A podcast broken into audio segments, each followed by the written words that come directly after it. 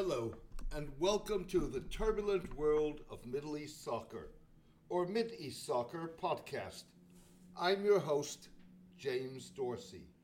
The question is not if, but when the long standing American defense umbrella in the Gulf, the world's most militarized and volatile region, will be replaced by a multilateral security arrangement that would have to include China as well as Russia. The United States' perceived diminishing commitment to the Gulf and the broader Middle East, and mounting doubts about the deterrence value of its defense umbrella, leave the Gulf stuck between a rock and a hard place. The American umbrella is shrinking, but neither China nor Russia, despite their obvious interests, are capable or willing simply to shoulder the responsibility, political risk, and cost of replacing it. On balance, China's interests seem evident. It needs to secure its mushrooming political and economic interests in the Gulf, which includes ensuring the flow of oil and gas and protecting its infrastructure investment and the expanding Chinese diaspora in the region. Nonetheless, China has so far refrained from putting its might where its money is, free riding instead, in the words of U.S. officials, on America's regional military presence. Indeed, for the longest time, China has been able to outsource the protection of its interests to the United States at virtually no cost.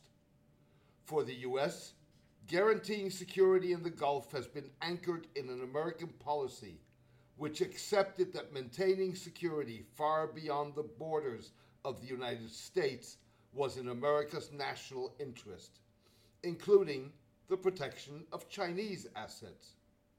All China needed to do, therefore, was to make minimal gestures, such as contributing to the multinational effort in the Gulf and adjacent waters to counter Somali pirates. In the meantime, China could pursue a long term strategy to bolster its capabilities. This included infrastructure projects related to the Belt and Road Initiative, BRI, with dual purpose potential, such as the strategic ports of Gwadar in Pakistan and Duqm in Oman, as well as commercial investment in Dubai's Jebel Ali. The creation of China's first overseas military facility in Djibouti, and significant expenditure on upgrading the Chinese armed forces. All that potentially changed with the rise of US President Donald Trump, who advocated an American first policy that attributed little value to past US commitments or to maintaining existing alliances. Hence, Trump embarked on a trade war with China, viewed as a strategic competitor, and appeared to fuel rather than resolve regional stability by uncritically aligning American policy with that of Saudi Arabia and Israel and targeted Iran as the source of all evil. This change has yet to translate into specific Chinese policy statements or actions.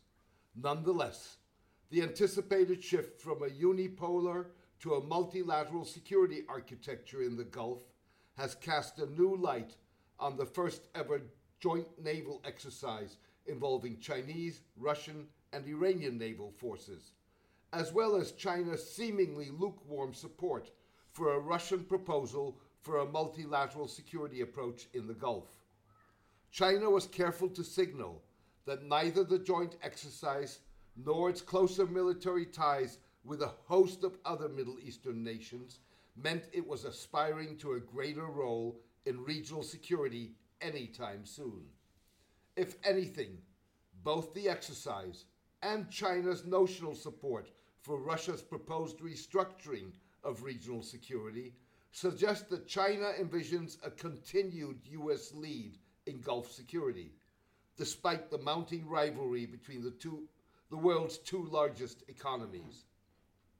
The Russian proposal in many ways fits the China's bill. It calls for a multilateral structure involving Russia, China, the United States, Europe, and India that would evolve out of a regional security conference along the lines of the Organization for Security and Cooperation in Europe, or OSCE. While backing Russia's proposal in general terms, Chinese Foreign Ministry spokesman Geng Shuang stopped short of specifically endorsing it.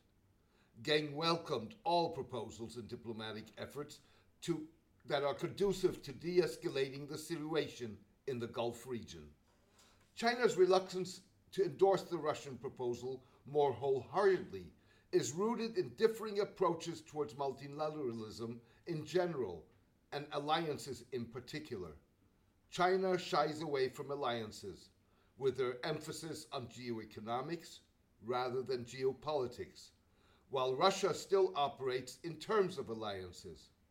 Despite favoring a continued American lead, China sees a broadening of security arrangements that would embed rather than replace the U.S. defense umbrella in the Gulf as a way to reduce regional tensions. China also believes that a multilateral arrangement would allow it to continue to steer clear of being sucked into conflicts and disputes in the Middle East, particularly the Saudi Iranian rivalry.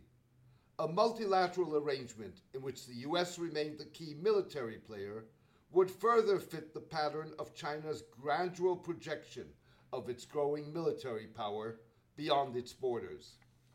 With the exception of the facility in Djibouti, China's projection becomes less hardcore the further one gets away from the borders of the People's Republic.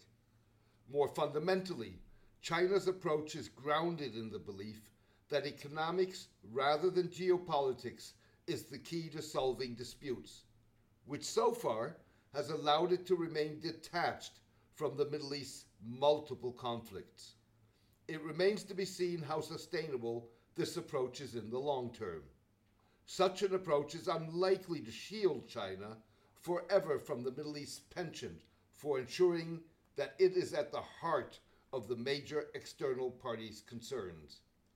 And as Zhang Zhudong, a Middle East scholar at the Shanghai Academy of social science puts it, economic investment will not solve all other problems when there are religious and ethnic conflicts at play. Thank you for joining me today. I hope you enjoyed the podcast. A written version of this podcast is on my blog, The Turbulent World of Middle East Soccer, at mideastsoccer.blogspot.com. Please join me for my next podcast in the coming days. Best wishes and take care in these trying times.